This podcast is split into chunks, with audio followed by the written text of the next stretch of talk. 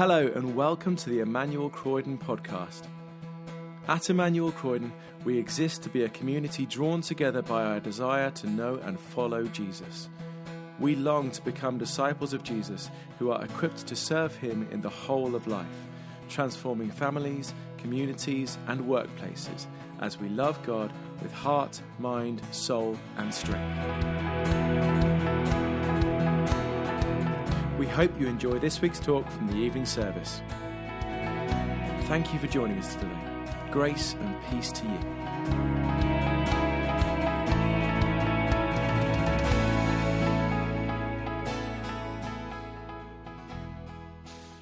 Great. Well, keep that open. And uh, yeah, when I talked about the Israelites being blockheads, I mean, it's interesting, isn't it? Because I read the Old Testament and uh, particularly, you know, the Exodus or Genesis, and I, I look at the Israelite people, and you know, God, God revealed Himself to them in power, didn't He? But as soon as things didn't go as they wanted, they, they straight away they slipped back into disobedience, distrust, fear, mumbling, compa- complaining. I mean, I would have loved to have tasted manna and quail. And yet, within days, they're like, come on, give us a Big Mac, give us a bit of variety. They were, they were so quick to complain. And it was almost like they would disobey, and then they'd have to go through the consequences of that, and then they'd be restored back in a relationship, and then they'd disobey again. And it was an endless cycle. And I think, what a bunch of losers. And then I think, more reflectively, I'm so fickle as well in my own journey with him. I'm so quick to get discouraged. I've seen the power of God, and yet I can lose sight of that so easily. Maybe you relate to that as well. I think. Uh, that's our common experience, isn't it? But anyway, I'm not Moses, and you are not the people of God, but in a sense, that's, that's what this looks like now in terms of context. And I'm, I'm just going to I'm going to fire about nine bullets at you. What do I mean by that? Um, I remember being in Burundi listening to a gun battle going on and uh, playing the, a weird guesstimation game. How many people are dying right now about a mile away? That's a weird thing to be in, isn't it? And I remember guesstimating a uh, 20 minute gun battle, thinking, I reckon about 100 people have died in this battle. And then the next morning, I received a tweet. Uh, it was the tweet, the tweet of the dead body from the previous night's battle. And essentially, of the thousands of bullets that were sprayed over that 20 minute period, only one had hit the person and achieved its intended destructive purpose of taking life. Are you with me? Uh, so all the others missed the mark. Now, this, this evening, I'm going to spray a whole load of choices at you, bullets at you, and I'm not praying that all of them hit you. I mean, all of them apply to all of us, but we can't handle that much challenge in one go. So I just want to say, you know, in a sense, what bullet is for you this evening? What does the Lord want you to receive, and what are you going to do about it? Those would be the two questions to, to leave you with. And by the way, preamble, that, that green thing, that iPad, if you want to pass along now, basically, wherever I go, I think some have already been going back. And if you didn't know what it was, this is what it was for. Basically, wherever I go, I've seen you've got loads of great mission partners doing cool stuff, in Sudan or, or Kenya or Tanzania or France or Egypt or wherever. Lots of different. Keep supporting them. Bless them. I'm not after your money. I don't want you to come to Burundi, but you could pray. That's what I'd get out leaving here tonight is more people praying. I think I'm still alive because people pray. So if you want to sign up, put your email there and you get some of these cool stories and you can journey with us on that level. So that's what that's about. Um, so, right, let's go for it. So, let's look, look at the passage. So, Choose Life is the overall uh, title, if you want the titles of the talk. And then I'm going to fire some bullets at you. So, the first one is Are we going to choose clarity or trust? Are we going to insist on, on clarity, on having all our ducks in a row as we follow Jesus, or we expect him to follow us on our terms, our convenience? Or are we wanting to have it all together and be in control? Or are we going to accept a pretty foundational uh, truth, whether we like it or not, is that you are not in control. None of us here is in control. We'd love to be in control. We're not in control. We're about in control of 15. I was listening to podcasts on the way here this morning. 15% of our life we control. There's a whole load of stuff outside of our control. Now, that could be really fear inducing, and that would be one of the bullets in due course. But actually, we don't need to be afraid. We just got to trust. I think it's good to recognize that we like being in control, but if you insist on being in control in your relationship with God, then actually you might have a faith, but you're not living by faith. So this is challenging. It's a challenging bullet because the bullet is either clarity or trust. And it's difficult, but not impossible. So verse 11 says, Now what I'm commanding you today is not too difficult for you, but that would imply it's quite difficult. And it's not beyond your reach, but that would imply it's a stretch. We've got to stretch out of our comfort zones. Do you remember uh, Genesis chapter 12? Abram, when God calls Abram and says, Leave your country, your people, your father's household, and go to the land I will show you. He doesn't show him up front. He says, Just go. And as you move, you'll get more revelation. And I'll show you where you're meant to go. Mother Teresa, her House of the Dying, in Calcutta, she received loads of volunteers. And on one occasion, this brilliant ethicist came along. His name was uh, James Kavanaugh. And he, I don't know whether he's taking career break, but he, he, he definitely wanted clarity for the next chapter of his um, journey, if you like. And he was really excited on the first day because, as a newbie, Mother Teresa came and sat next to him. And she said, um, Hi, I'm Mother Teresa. Anything I can pray for you? And he's like, Yeah, bring it on. This is what I've traveled 6,000 miles for, for the great Mother Teresa to speak into my life. And he said, Yeah, yeah, please pray that, pray that God gives me clarity for the next chapter of my life. And her indignant response shocked him. She said, No, I will not pray for clarity for you. Clarity is the last thing you are holding on to and you need to let go of. He's like, What? I mean, you great, the great Mother Teresa, it looks like you've got loads of clarity in your life. She said, I have never had clarity in my life. What I have had is trust. Uh, so I'll pray for you that you trust Him.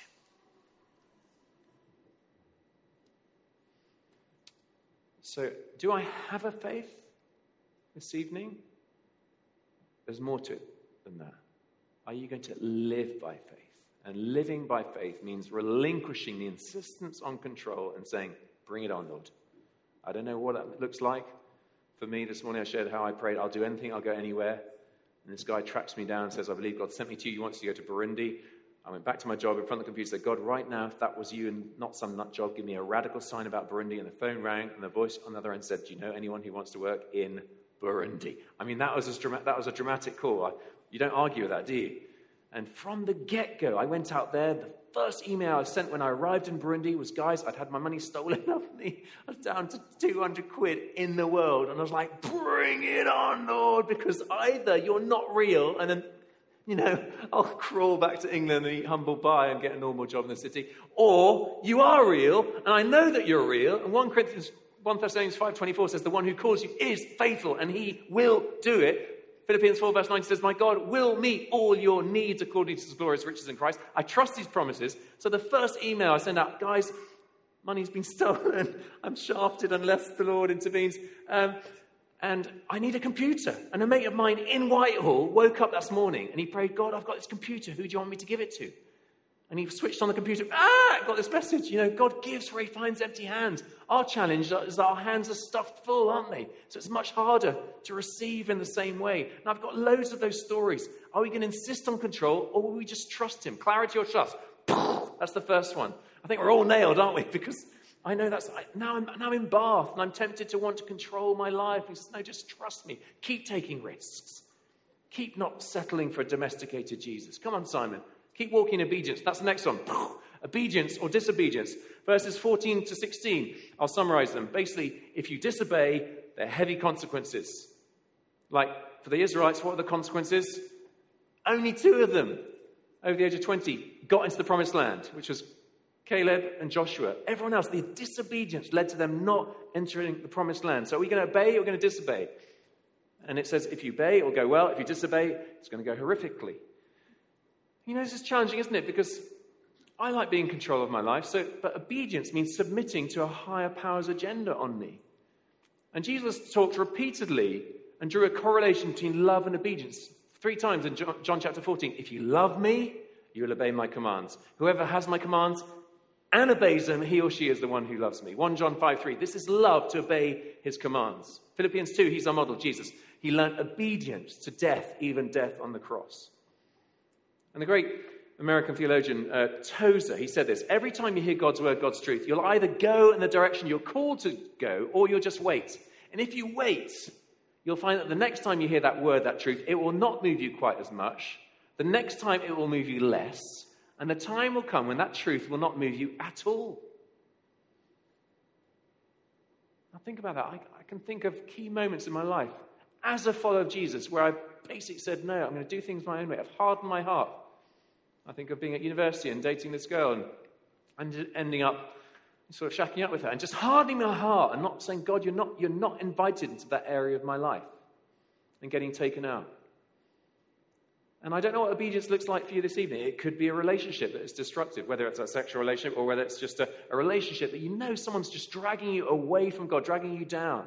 It could be uh, financial reprioritizing, disobedience, where He's called you to sow something sacrificially. It could be, it could be an initiative He's calling on you to, to make, to be proactive in terms of sharing your faith, or something He's just calling on you to do. It could be a reprioritizing of use of time. There's all sorts of ways that the Lord is speaking if we'll get off social media and just spend time listening to Him. Obedience or disobedience. You'll learn more from five minutes of obedience than from 10 years of study, said someone. And as we move with God, He'll guide our steps and He'll guide our stops. Obedience or disobedience. Next one. And all these, basically, imagine Moses saying to, them, to the people of God, so the Israelites were disobedient. The Israelites loved it when it was all clear, but you know, when it, they were called on trust, they were fearful and distrustful and complaining, all those things. Next one um, cynicism or action. And the Israelites were a cynical bunch, weren't they? So cynical, so negative. But hey, this nation, we are so cynical as well, and negative to boot. Now, notice I've given the choice the bullet of cynicism or action, not cynicism or optimism, which you, you might think so, but the antidote to cynicism is not optimism, it's action. Action that's born out of hope. And listen, I'm so preaching this to myself. I've had so many sucker punches and so many reasons to not be hopeful in the Burundian context. I mean, 25 years on, we are still the hungriest, poorest country in the world. I have been, I have been deceived, betrayed. I've I've had lot, plenty of reasons to give up hope. But you see, the advantage of, of, of, of adopting the default of cynicism, which many people have, and I'm not going to say hands up here who are the cynics, but you know, if you have middle class economic security, which cynics tend to, not all, but you, you, don't need to take care of anything beyond your own immediate needs for things to be okay. And someone characterized essentially two groups of people. He said there, there are cynics and there are saints. They're the only ones that view the world realistically. Everyone else is some delusional middle, middle, ground. And the only difference between the cynics and the saints is the presence, the power, the possibility of hope. And hope is because there's an empty tomb and Jesus has risen from the dead, the ultimate enemy. And so there is always hope, and there is hope for Burundi, and I'm going to give the rest of my life for, for my precious and brothers and sisters out there. And I don't know what that looks like for you, but please don't give up hoping. Please don't settle for the comfort of, of hardening your heart and just that default of self centered cynicism that just means you only take care of your own. I wonder if that's bullets for anyone. The next one urgency or apathy. Now, the Israelites, you Israelites, you know, we had sporadic bursts of urgency, didn't we? When uh, Pharaoh's crack charioteers were up our backsides as we legged it through the desert, we legged it as well. But, but actually, very quickly, out of crisis mode, we settled back into a default of sort of languid apathy. And if you look up at me right now, I wonder where you would self diagnose on a scale. Let's say we had sort of passionate urgency this end in our pursuit of Christ, in living out our faith there, and we had sort of sort of languid apathy here. I wonder where you'd self diagnose. Now, I don't think any, well, hopefully no one's right here, but I suspect we like, well, I, I I wish I'd moved a bit further this way. And, and maybe this bullet is for you because it's been, it was easy for me to live with a sense of urgency in Burundi because I'd listened to gunfire and found out that my mate's head's been blown off, or I've drove along a road and I got an evening news report 40 people got killed, and somehow, by God's grace, I got through. Or a guy comes to my house with a grenade to, and he's written me a letter saying he's going to blow me up. I couldn't kid myself that I was living in peacetime. But as I said this morning, there's loads of bombs falling over your patch here. Apathy, comfort, materialism, distraction. And we need to live ready. We need to be awake to that. And if we are awake to that, then we will be infused with a greater sense of urgency. Matthew 25, I was once preaching on that on the Congolese border. And uh, it's the parable of the ten virgins. Remember that story? Those ten girls, they all had a role to play. They were all invited to the wedding party, but five just weren't ready. They didn't have enough oil. So when the belated wedding party showed up. The girls woke up and they trimmed their lamps, and five had to nap off and go buy some more oil. Meantime, those that were ready, they went in, Door was shut, party time inside, because that's a picture of the kingdom. And then the, the late girls showed up and, and they said, Can we come in? And they heard this horrific pronouncement Dababgirukuri Simbazi. I tell you the truth, I don't know you. Now, some of Jesus' parables are very nuanced and, you know, hard to understand. Some are seriously not rocket science. And this is one of those obvious ones. I had three points. Jesus is coming. Nobody knows when. Are you ready? I don't think anyone's going to argue with me on that one. That's what the parable is teaching. Jesus is coming back. Nobody knows when. Are you ready? So I preached that on the Sunday to this crowd. A whole bunch rushed forward because that's how they respond culturally. And uh, but I suppose a bunch maybe sat at the back saying, "No, you know, Jesus is going to cramp my style, or or maybe I'll turn to him when, when I need him. But frankly, I'm fine. I want to sow my wild oats a while longer. I don't know what reasons. You know, you're in your own head. But whatever the case, two days later, I was on my motorbike and I was heading towards that village, and I was stopped by a military checkpoint. And they said, You cannot proceed any further to Gatumba because there's been a rebel attack and all those people are getting killed. And it hit me as never before the urgency of our message. Because two days before on the Sunday, they had heard Jesus is coming. And he came on Tuesday for them, didn't he? That was the end of their lives. Now, I'm not wishing that on Croydon High Street. You know, there's, going to be an ambush uh, by the FNL rebels, but, but it does make you sharper. Do you see what I mean? And I think some of us, we need that wake up call to live with a greater sense of urgency. Lord, move me along that continuum. This is the day. Today, now is the day. Now is the time of salvation. Let's live like we believe it's true. Next one gratitude or grumbling. I mean, the Israelites, they were, they were gold medalists, weren't they? Grumblers uh, complainers. I mentioned the food, you know, love manna and quail. They moan straight away. Now, they were, they were, in their day, they were, they were gold medalists. I think we Brits, not all Brits, but speaking as a Brit, what's our national pastime? Moaning. We're so good at complaining, aren't we? We are amongst the most blessed people in the history of chaffing humanity, and yet we're so quick to complain. And uh, listen, yeah, well, I, I, mentioned, didn't I, that guy coming to my house with a grenade to blow me up. Was that a fun experience? No, it wasn't a fun experience. It was one of the best experiences of my life. Why? Because he said he's going to cut out my eyes. And faced with the imminent loss of these two piddly little things, let alone the death threats, of killing my whole body. It's like, for the first time in my life, I said, Thank you, Lord, that I can see. Thank you for the gift of eyesight. I don't know if there's a blind person in the house, but ask a blind person whether sight is a gift or a right. It's a gift. But the, the sort of epiphany, kairos moment for me was like, God, there are so many things in my life that I, I feel entitled to, that I take it as rights. And they're not, they're gifts. And so, the biggest gift Burundi's given me is the gift of gratitude. And that is a great gift to have because grateful people are happy people. And gratitude is deeper than happiness. You know, joy, it can defy circumstances. But, you know, this is a life skill for some of you because I don't know you. But I know that some of you, you walk into a room and you suck the energy out of the room because you're so grumpy and complaining. And, and if that's you, that's a bullet for you. I don't know you, so you can't be too annoyed with me. But listen, this is a life skill. So there's a book out there. It's a piddly book for those who don't like reading. And it's, on, it's an exposition of Romans chapter 12, verse 1 and 2. It says, Therefore, in view of God's mercy, I urge you, brothers and sisters, to get on the altar and surrender. That's essentially what it says. Now, this is the life skill. It says, Therefore, in view of God's mercy. The Greek word there for mercy, it's plural, it's mercies. So, when I am tempted, as I assume all of us are, because we're just fickle duffers, right? When I'm tempted to discouragement, I go through the mercies of God in my life. I can see.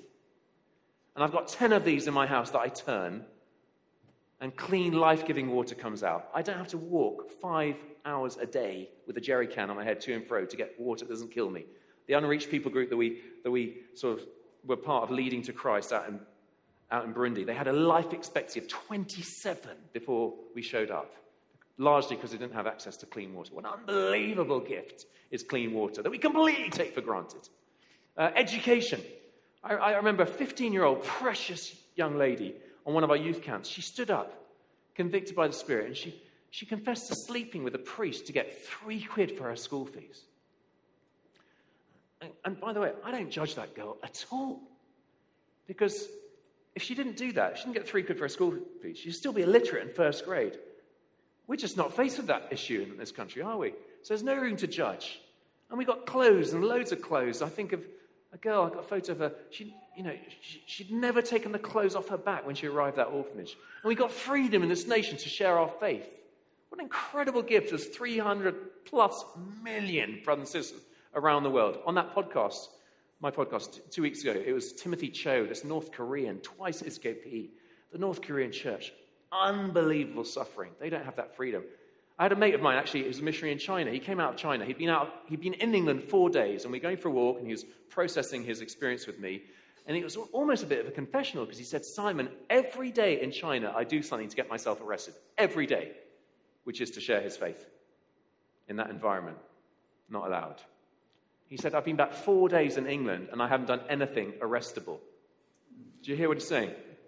Where he was out there on that continuum of urgency and apathy, he was right there, making the most of every opportunity. You've been out four days. I mean, give yourself a break. You're just decompressing a bit. But it's like he hadn't done anything. He hadn't shared his faith. And have you done anything arrestable in the last month? In the right. You know what I'm saying? Like, let's, let's make the most of these opportunities. But all these grace gifts in our life, you know, access to the National Health Service, however strained and a breaking point it is, as my pastor's 18 year old brother died in his arms, again, for the lack of three quid for the medicine across the counter in the chemist. I've had umpteen times, but I've got three quid, so I'm allowed to tell the tale. And we moan about the National Health Service. And can I say this with grace? The next time you're moaning about the National Health Service, I want you to picture me standing next to you and punching you in the face. Say, be grateful. There's, there's so much. Hear that in the right way. There's just so much to be grateful for. Gratitude or grumbling. That's some of us. Next one faith or fear. Faith or fear. Again, the Israelites, such a fearful bunch of people. They saw the power of God. He protected them. Pillar of cloud by day, pillar of fire by night, parted the sea. You know, they saw the, he did loads of stuff for them, but they were so fearful. As soon as they didn't, you know, clarity and trust, they didn't want to trust him. And, you know, I want to say to you, if you're a follower of Jesus, your birthright is to live by faith free from fear. Now, a lot of us are not living our birthright on that one. And we li- certainly live in a country, and what I'm going to say now might annoy some of you, but you know, it's not controversial.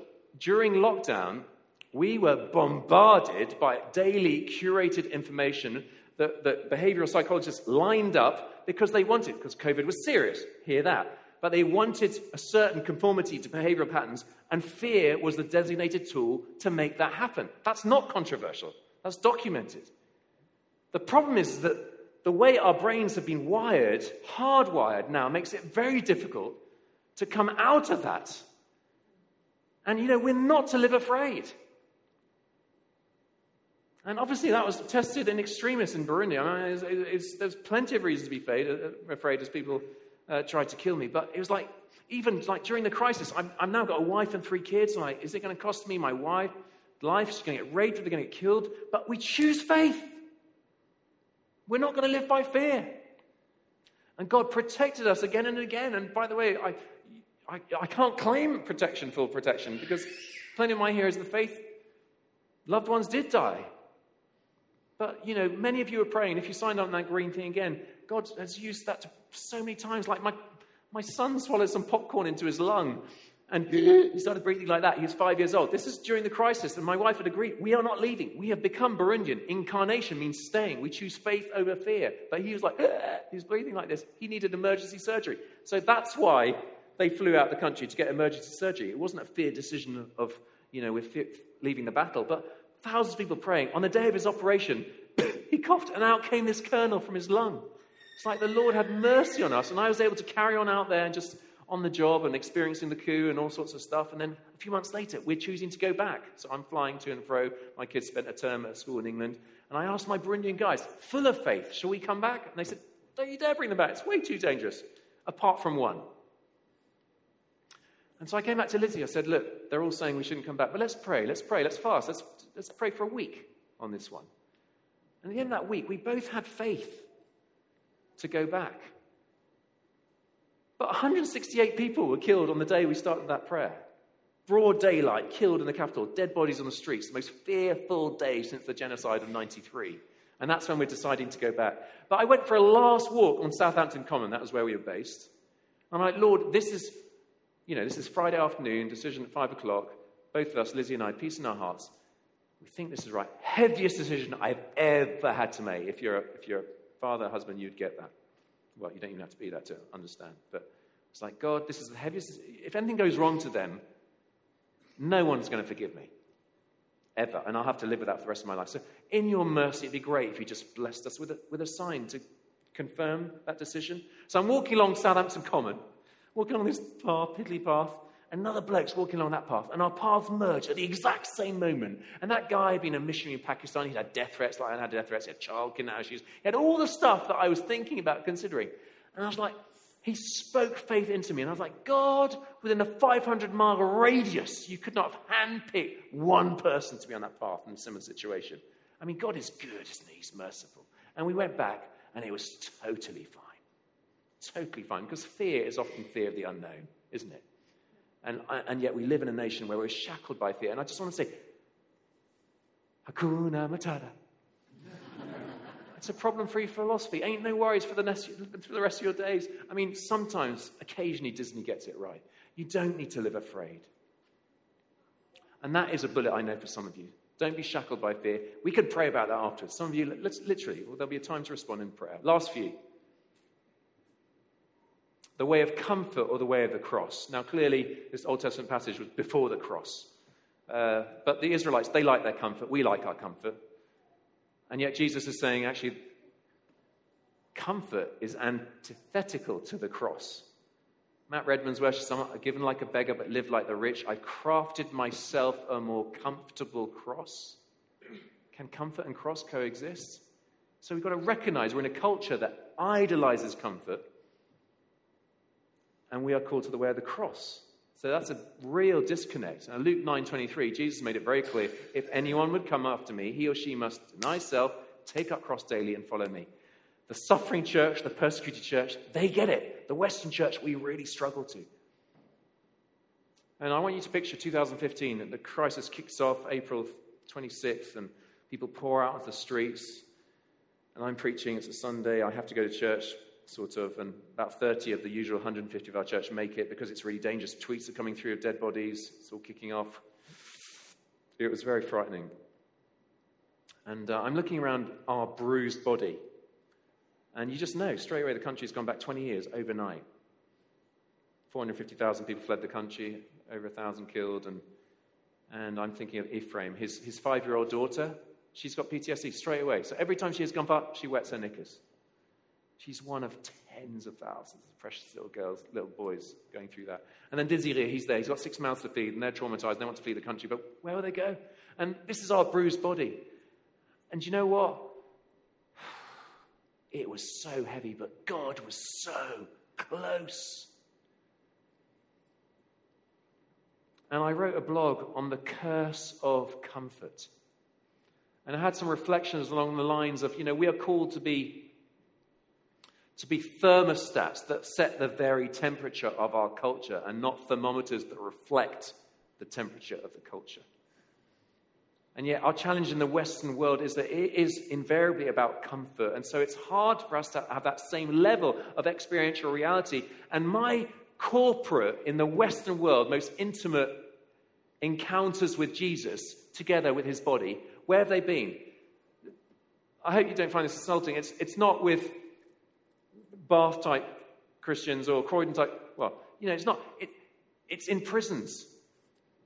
It's with, with on drug programs, t- you know, Teen Challenge or whatever. It's with, it's with down and outs because they have obviously screwed up and they are obviously broken. And so they've been stripped of their any pretense that they've got their life in order.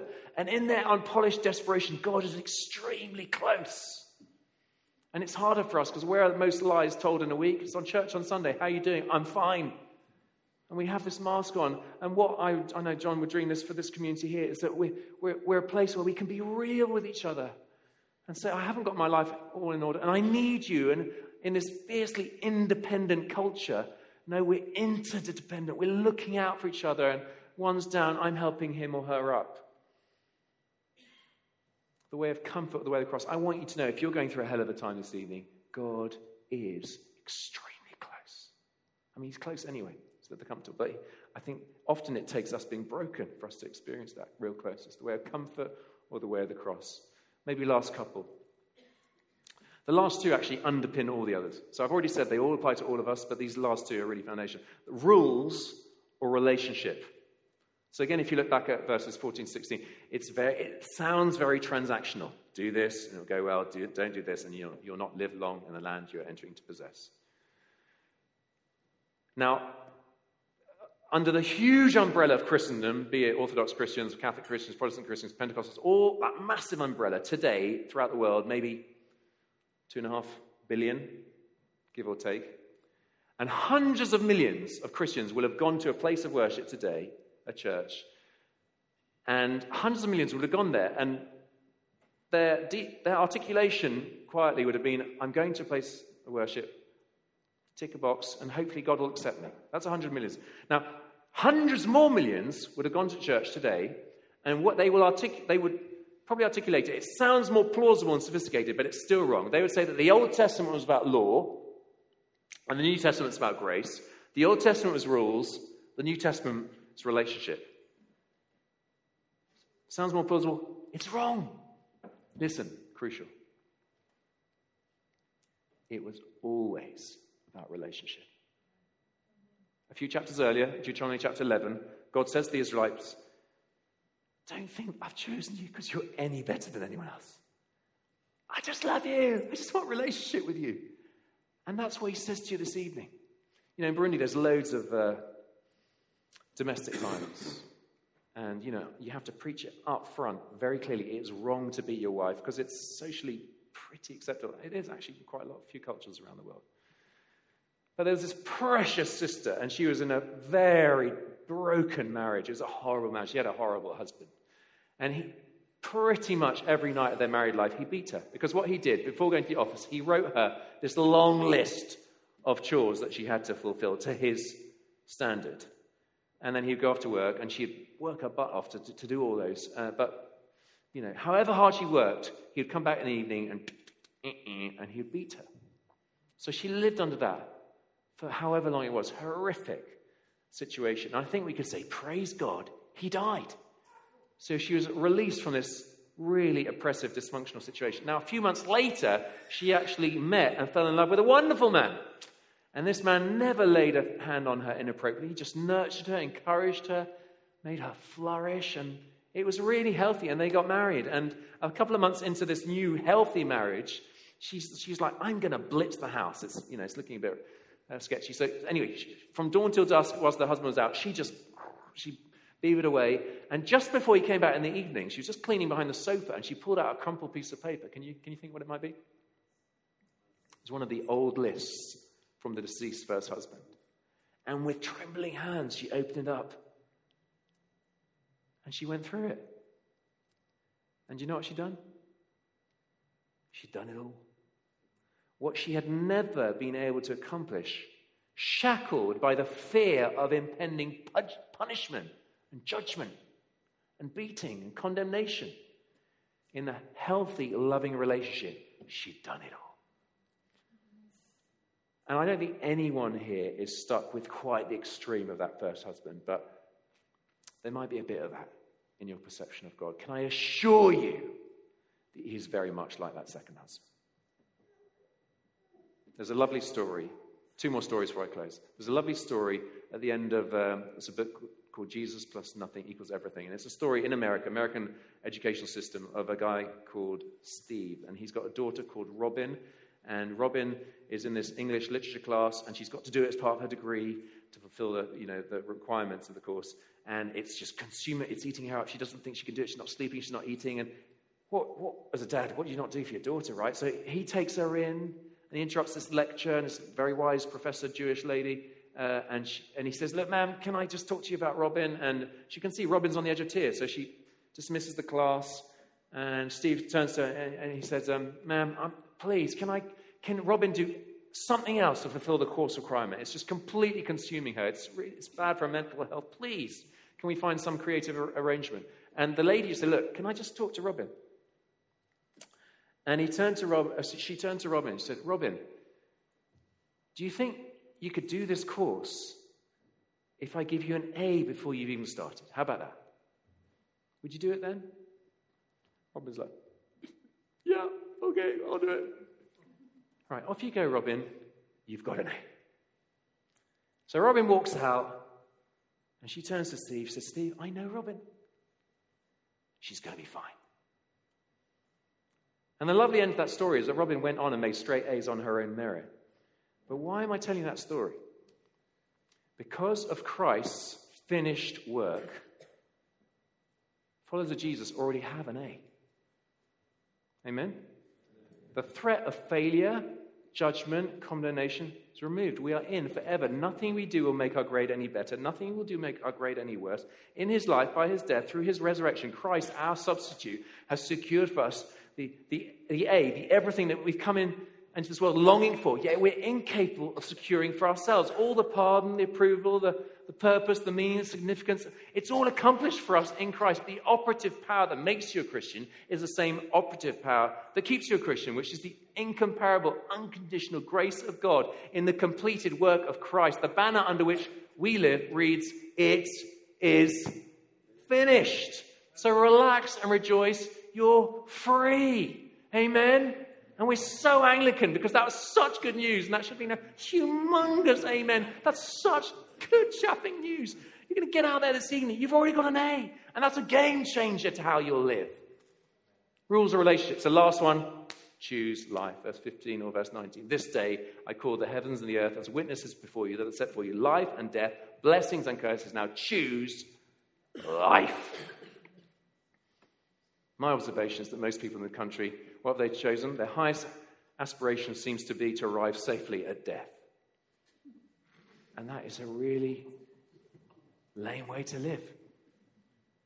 When Jesus said, I've come to have life and life to the full, not life and a long life. He didn't have a long life, did he? He had a full life. So, this is the last story. It's in a Kenyan village. Uh, during the night, there was a fire in this house. And the village uh, folk rallied to this house. They heard the screams of the family that caught inside, and, and sadly, they couldn't rescue them. And all the whole family were killed, apart from, at the last minute, someone did manage to get in there and pluck out the baby boy. And so the next morning, around the smouldering embers and the remains of that house, charred remains, the whole village assembled, and a sort of heated debate ensued because according to their worldview, there was baraka to be had, there was blessing to be had in adopting this child because the ancestors had, had spared him. You with me? And so the witch doctor goes, Oh, you know, there's serious psychic potential in this child, so let me, I will raise him uh, with, in, in, in, in, that sort of the secret arts. The chief goes, uh-uh, you know, I'm the chief, I'm going to have him. The richest guy in the village said, Well, hang on, I've got the most dosh. I can pay for him to get the best education. I will take him. The neighbor said, Well, no, hang on, his father had an unpaid debt towards me, and I'll take the baby boy in lieu of that payment. And then this nobody on the social hierarchy, on the ladder of value in the village, guy from the right at the bottom stepped forward. And to everyone's shock, had the temerity to say, quite authoritatively, No, the boy is mine. And everyone's like, What could be your claim? You know, who are you? And he didn't have to say much. He just opened his hands and his hands were blistered and burned, charred. And he said, The boy is mine because I saved him.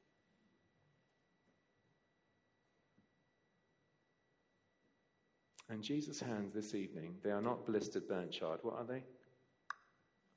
Pierced. And he says to you, You are mine because I saved you. No one else saved you. You can't save yourself. Grace couldn't get out the toilet by herself. No other religion, no other belief system. Actually, that's all about doing good and hopefully earning God's love. No, we need a Savior. And He chose, back to that verse, He chose death so that we could, Jesus, so that we could choose life.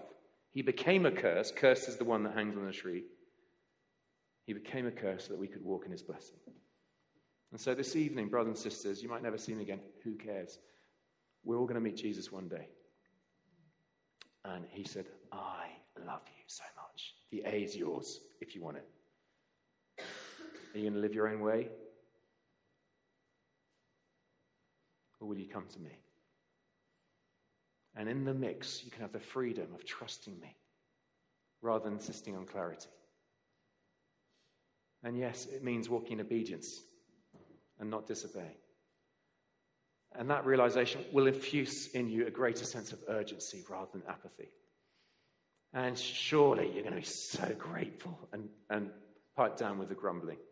And you can be free from the shackles of fear to live by faith. And it's not a soft sell, so it's not the way of comfort, it's the way of the cross.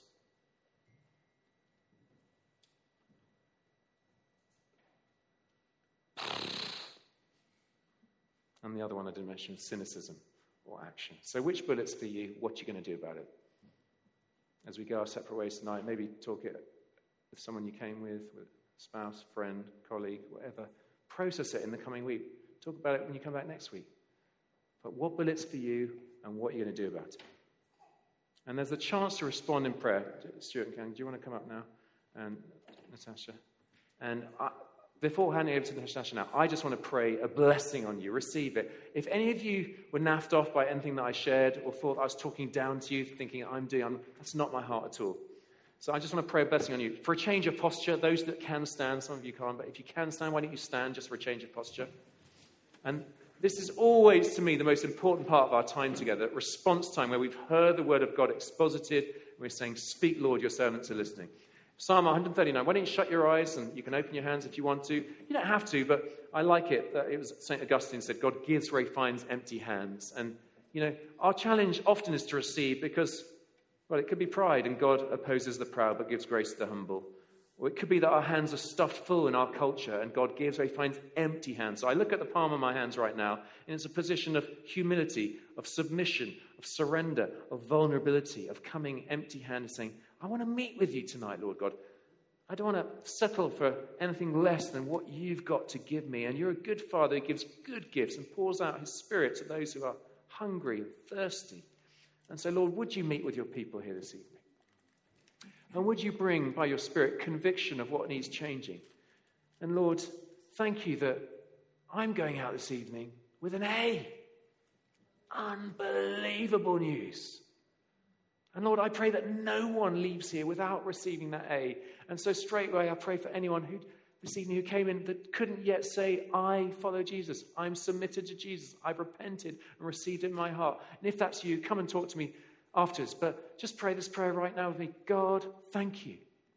I receive you right now. I'm sorry for the mess that I've made. I repent. I welcome you in. From this day forth, I will live for you. Amen. And if that's you, come and talk to me or John or Natasha or whoever afterwards. But Lord, for us, we just express our hunger right now to meet with you. Forgive us for where we've insisted on being in control, on clarity when you're calling us to not just have a faith, but live by faith, to trust. And Lord, forgive us where we've lived in conscious or unconscious disobedience. And this evening, we choose to obey. And Lord, forgive me for where I've settled for the default comfort of, of, of cynicism when you're calling me to act, action born out of hope.